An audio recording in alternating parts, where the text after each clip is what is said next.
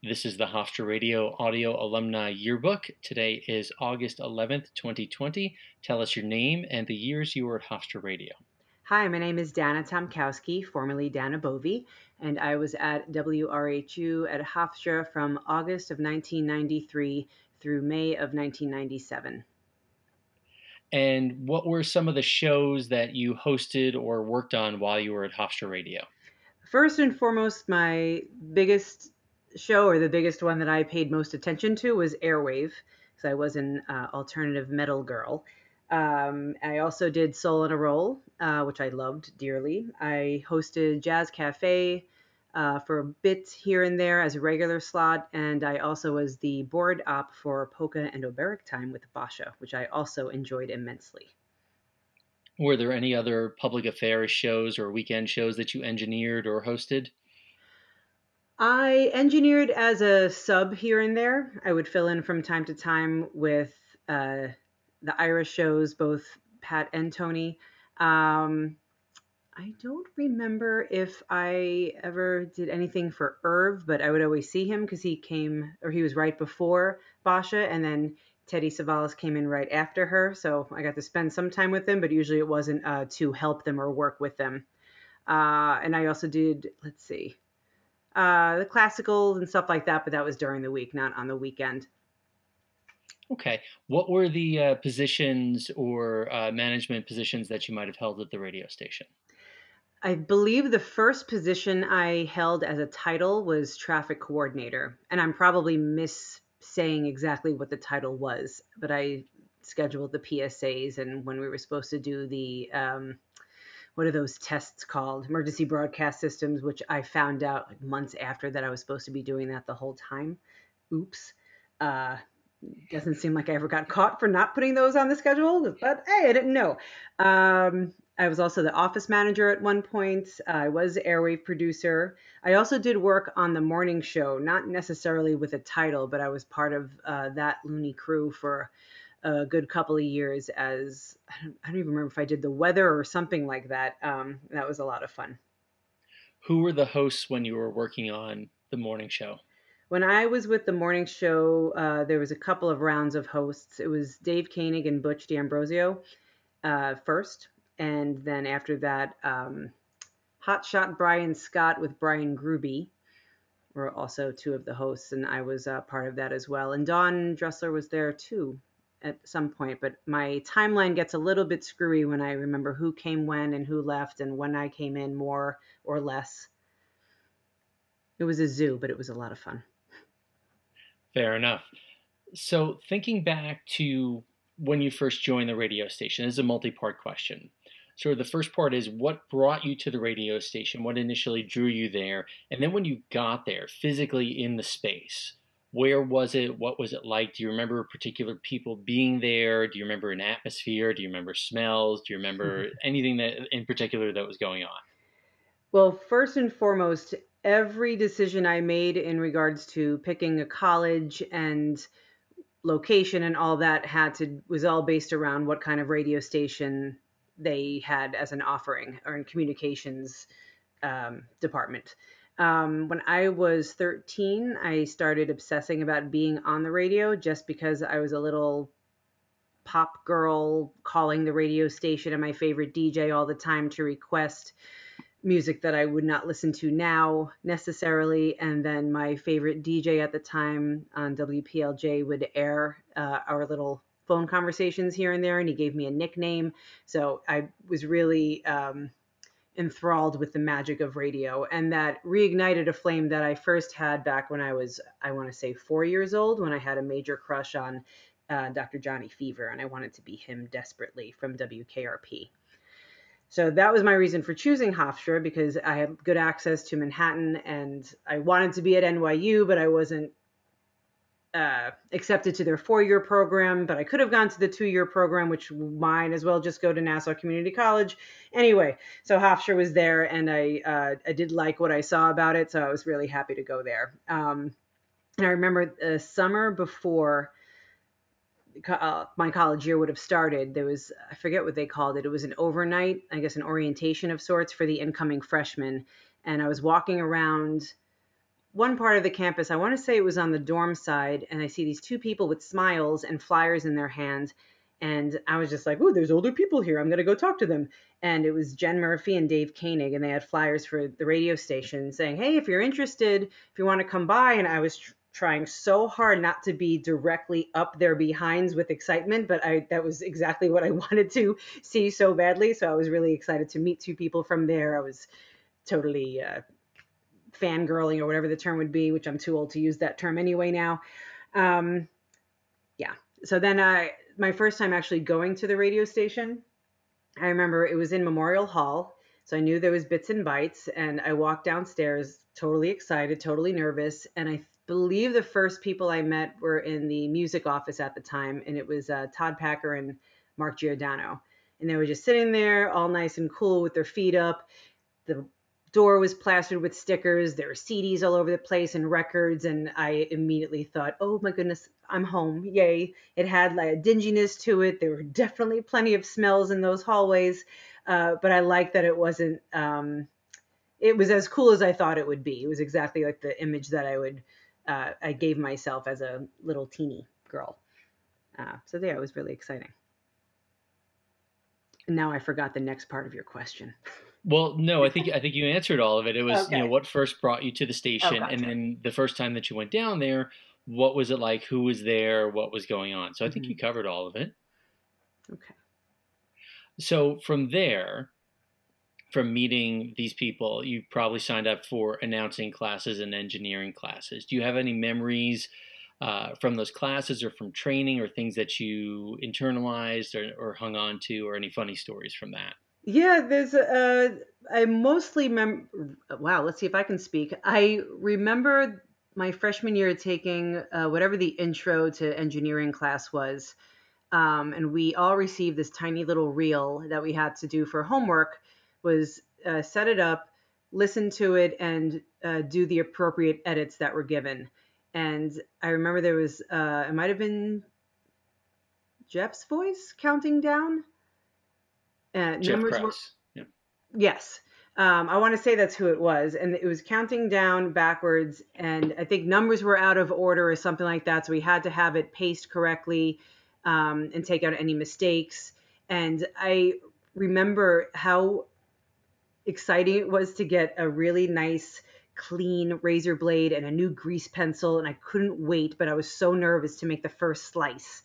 Uh, and then I got really into it from there. But I remember just not wanting to make a mistake. And for so long after that, and I don't know why I beat myself, I, I was beating myself about this in the past, listening to it right before one of the numbers uh, and whatever was counting down, I could have sworn I heard two inhales, like and I was like, nah, nah, I'll leave that. I'm sure that's not something I'm supposed to take out. And I left it there and I got it wrong because I was supposed to take it out. And I was so mad that I didn't do that because I knew I should have and I wanted to, but I didn't want to screw up the tape. So that's something that I remember thinking of back then, as silly as it was. I, I, I can relate. Um, do you remember who taught that engineering class? I want to say it was Sue Zizza, but I'm not sure if I'm wrong with that. Okay. Do you remember anything about your announcing class? The audio announcing, I feel like I didn't take freshman year. The one class, and I feel like my memory of my college classes are so vague uh, compared to my memory of just spending time at the station. That probably says something to how my grades ended up being my first year.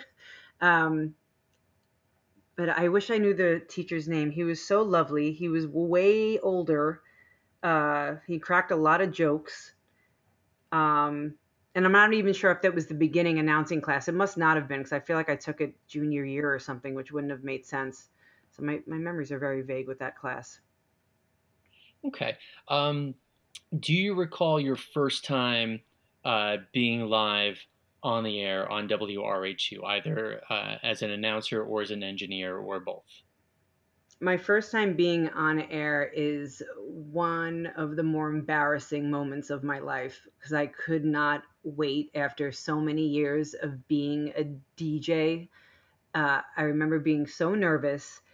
I was thrown on the air because of some meeting that uh, Brian, you as the station manager, had, and the whole the main people that were in charge had to be somewhere. So I was sort of rushed through any real training and I signed something as if I took a test and I was put on air.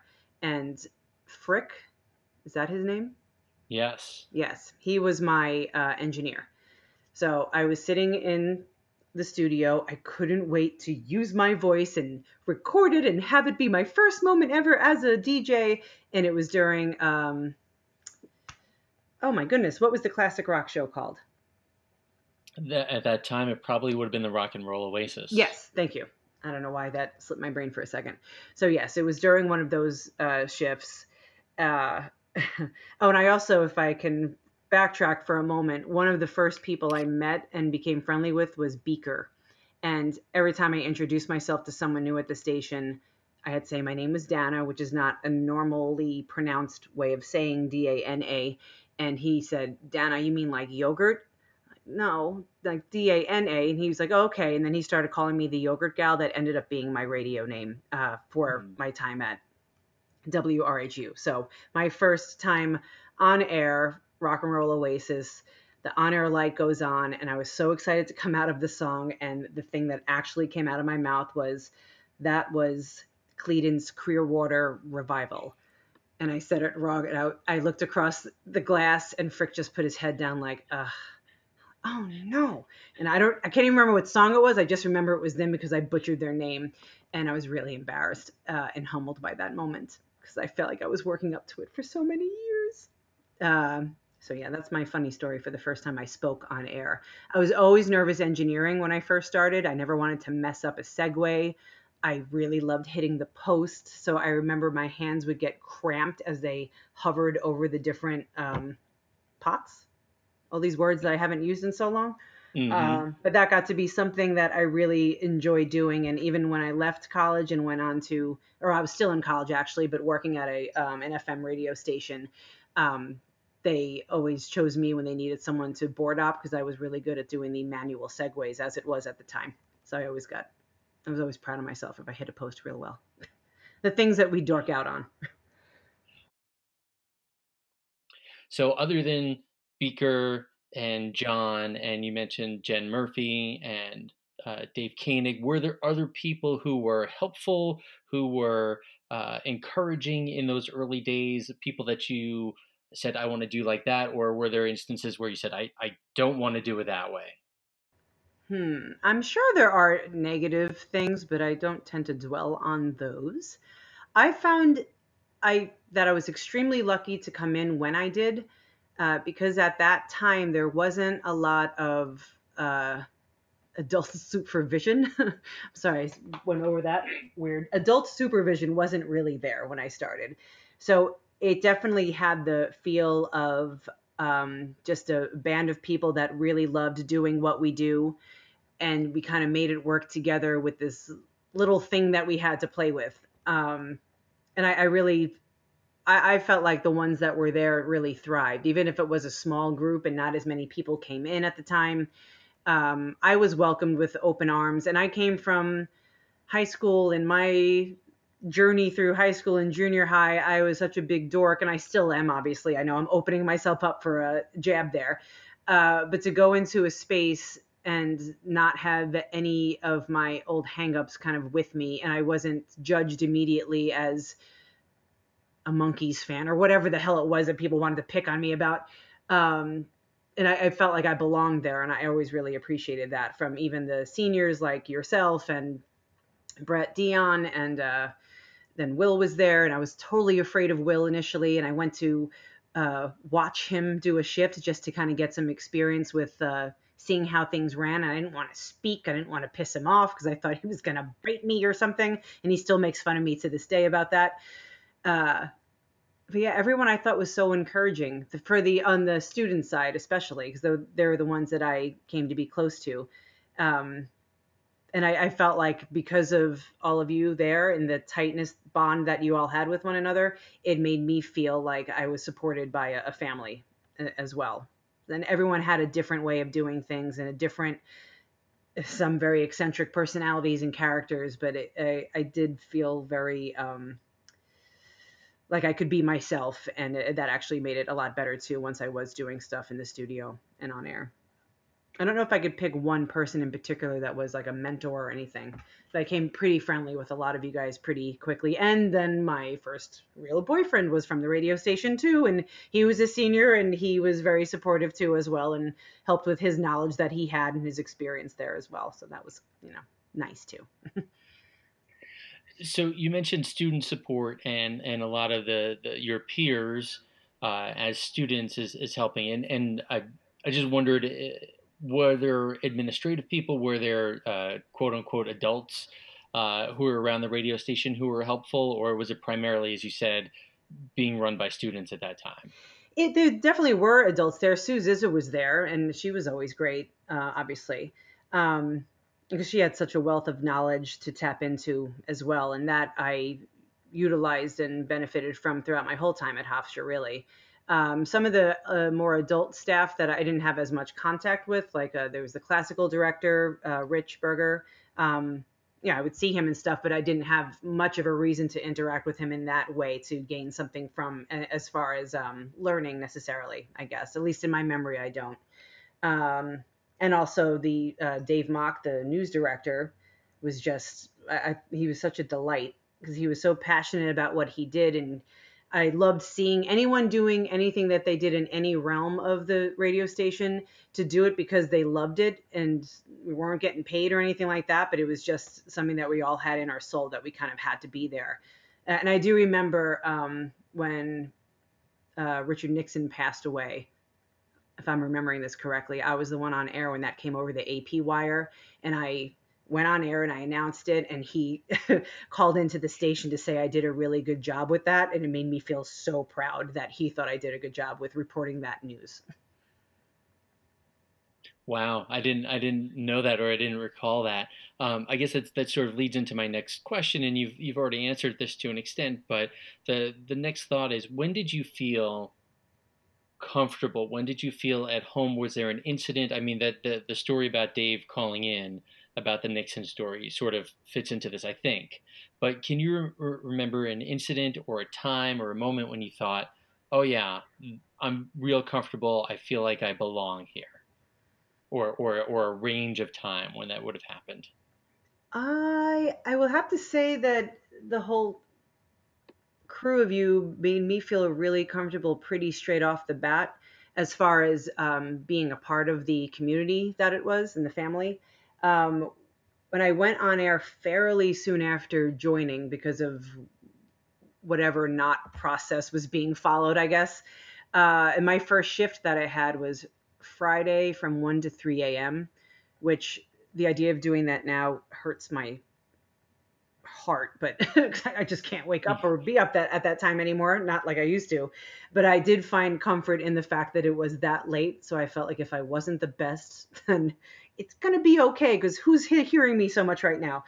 Um, I don't know if I have one standout moment where I felt like I got this, but I'm like that in general, even now in my uh, adult life and being a, a, yoga teacher now is totally unrelated. To a point though i will say i still put on my little programming hat when i make my playlist and i do think about segues and crap like that but that's besides the point.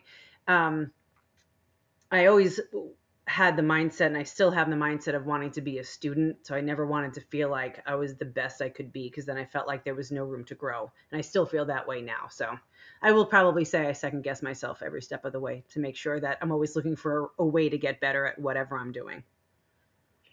So I guess let me turn it into this. You're doing Friday nights mm-hmm. airwave one to three, and you're relatively new on air. You've gotten through the first few hiccups but then you say about now about how you think about programming a flow of music or how you want to present information was there a point where you're like i've got this or or what, did it take a semester a couple semesters or was it pretty early on that you felt oh, okay i know what's in my head and how i want to make it go out over the airwaves um i would probably say i was more comfortable I would have to say it had to be after my first year, even if there isn't a concrete memory in my mind.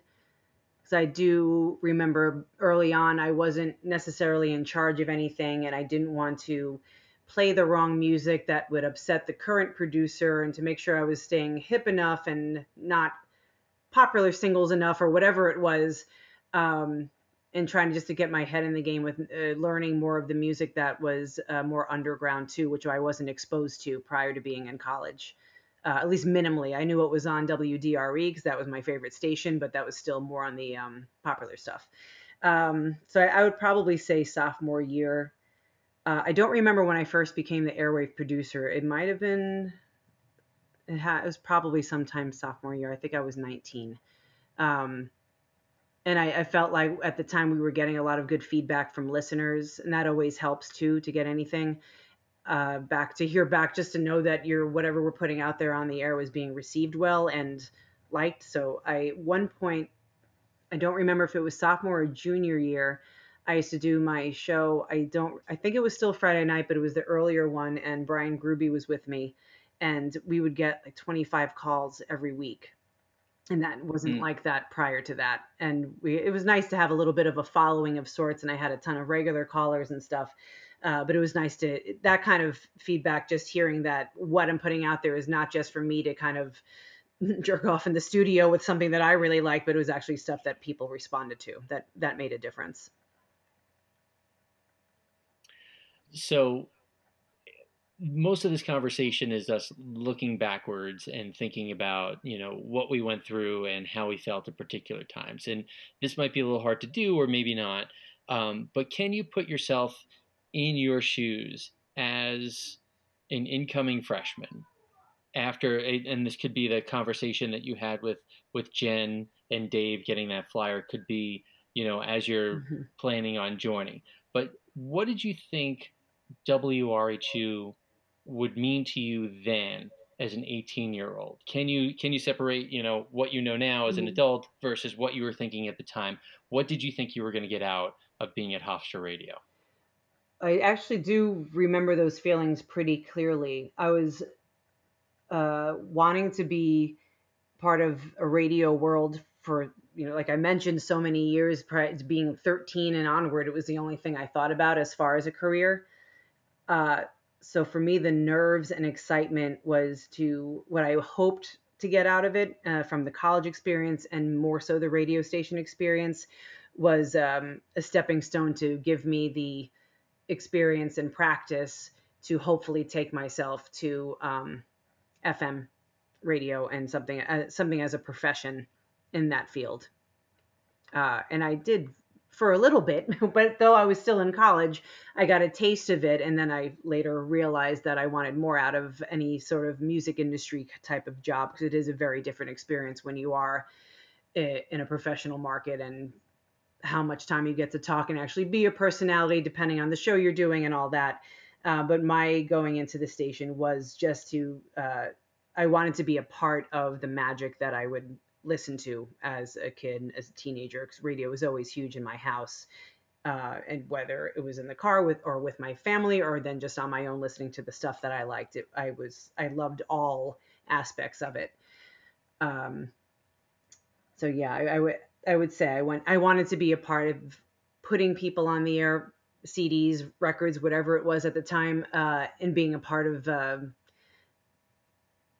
having artists and bands being discovered because it was something that I found or something that mm-hmm. I supported or would play. Uh, something just a part of the whole music process that uh, what made things popular, what made things sell records. I, I wanted to be part of that magic. Hmm. I, I, ordinarily, I wouldn't go back this far, but you mentioned it before, and it, and it stuck in my head. You said you uh, you first your first big taste of radio you were you were listening to I think it was WPLJ yeah. or and, and you would call in. Can you connect back to that as well? Do you, do you think when you were uh, starting at Hofstra Radio was that experience in your mind? Were you kind of connecting that again with that hope of what what would become or was that is that a separate thought you know, it what well, I, I as much as I loved it as a kid, I'll call myself um, talking to the DJs, and some of them they were so nice to speak to me because I would call all the damn time, and if I when I think about that, it's absolutely mortifying how much I bothered these poor gentlemen. Uh, but they were so nice to be as supportive as they were. And my favorite DJ that I would speak to daily uh, would give me pointers on what I should do, how I should go about things, uh, what I should practice. And I, I thought that was so sweet of an adult person to do with a kid, uh, whether they knew how old I was or not, I have no idea. Um, it's and it's funny because when I finally went to the station, I did not have it in my head that I was going to be the DJ that a kid was going to call and admire. I never thought about it like that necessarily. I just thought what they did was so damn cool. I wanted to touch the equipment. I remember the smell of a Sears catalog when I would flip through all the electronics because I just wanted to have that stuff in my uh, possession, as weird as that sounds. And I remember I received my first CD player. Uh, I don't even think it was, it probably wasn't even a five disc changer or anything. I was a, a freshman in high school and my parents got me a first thing I could play a CD on, and it came with a microphone and a jack, and with the two um, cassettes on the bottom. So I was able to record myself. So I used to make fake. Um, like DJ shifts just with music that I had and trying to I couldn't really overlap it because there was no splicing with the cassette but I would record myself doing either a morning show or a weather thing or just DJing music and announcing uh, bands and stuff and even try to add like little sound effects and stuff like that. I would really dork out like a mofo as a kid. so to have the tools and technology to actually make it sound the way it's supposed to sound, I really loved that. I loved editing. I loved um, trying to be creative, and it yeah, it really fed my soul for a long time. Yeah. So you had this idea building up in your head, and then at the moment that you came in, there were uh, many opportunities to to jump in. So that must have been a really nice feeling to be able to to actualize what had been in your mind. Yes, yeah, absolutely. The first time I walked into the actual studio, besides having to walk past the men's room, it was very exciting because that smell just whatever the hell that was all the time. But going into the main studio, I love that it was kind of dark. Uh, I liked that it was gritty and just to see the board and see the glass and see the microphone hanging and all the buttons and uh, all the records that were surrounding us and the CDs and all that. It, the excitement, I don't really have words to express how cool I thought it was because I just I couldn't wait to get my hands on everything once I was allowed to and once anyone thought I was good enough to do so. I didn't want to let anyone down that's the way you talk about the studio is is the way that I remember going in there and always feeling the sense of excitement like wow i get to play with this. Mm-hmm. oh this is this is cool. Like they're going to find out i'm not supposed to be here and they're going to take this away from me so i better enjoy it at the time. Was there anything else about maybe sitting in the chair behind the board or, or being there that that brings back an evocative memory so many things really when i think about being in the room and especially if the door was shut and i can i almost feel like i remember the almost non-existent sound of the on-air light being clicked on when you turned on the mic there was something different mm. in the mm. tone of the air or something like that it uh, the excitement it never left even if i was filling in for a shift and i was really tired or it wasn't my favorite music or whatever it was it never wasn't a, a huge deal for me uh, I always thought, yeah, there was always some, something special about it. And I think when I when I picture, especially the Memorial uh, Hall studio, um, I have a lot of memories of the Stallion, Mark Giordano. There, uh, we co-hosted Airwave a couple of times, I want to say, or he was before me, so we just would be on the air together. Uh, and we had a lot of really ridiculous conversations on air that ended up being really funny and uh, him talking about being a uh, I don't even know, like a small little uh, filly or whatever he called himself. And I said something really inappropriate about what yogurt used to be. And I, am sure something about a yeast infection came up. I don't know, but we made ourselves laugh really damn hard, whatever the hell the context was. Um, yeah, maybe I should pause. Dana, this was this was really a lot of fun, and and it was really great to hear your story. Uh, thank you very much. Let's let's do this again sometime. I would love to, Brian. Thank you very much for having me.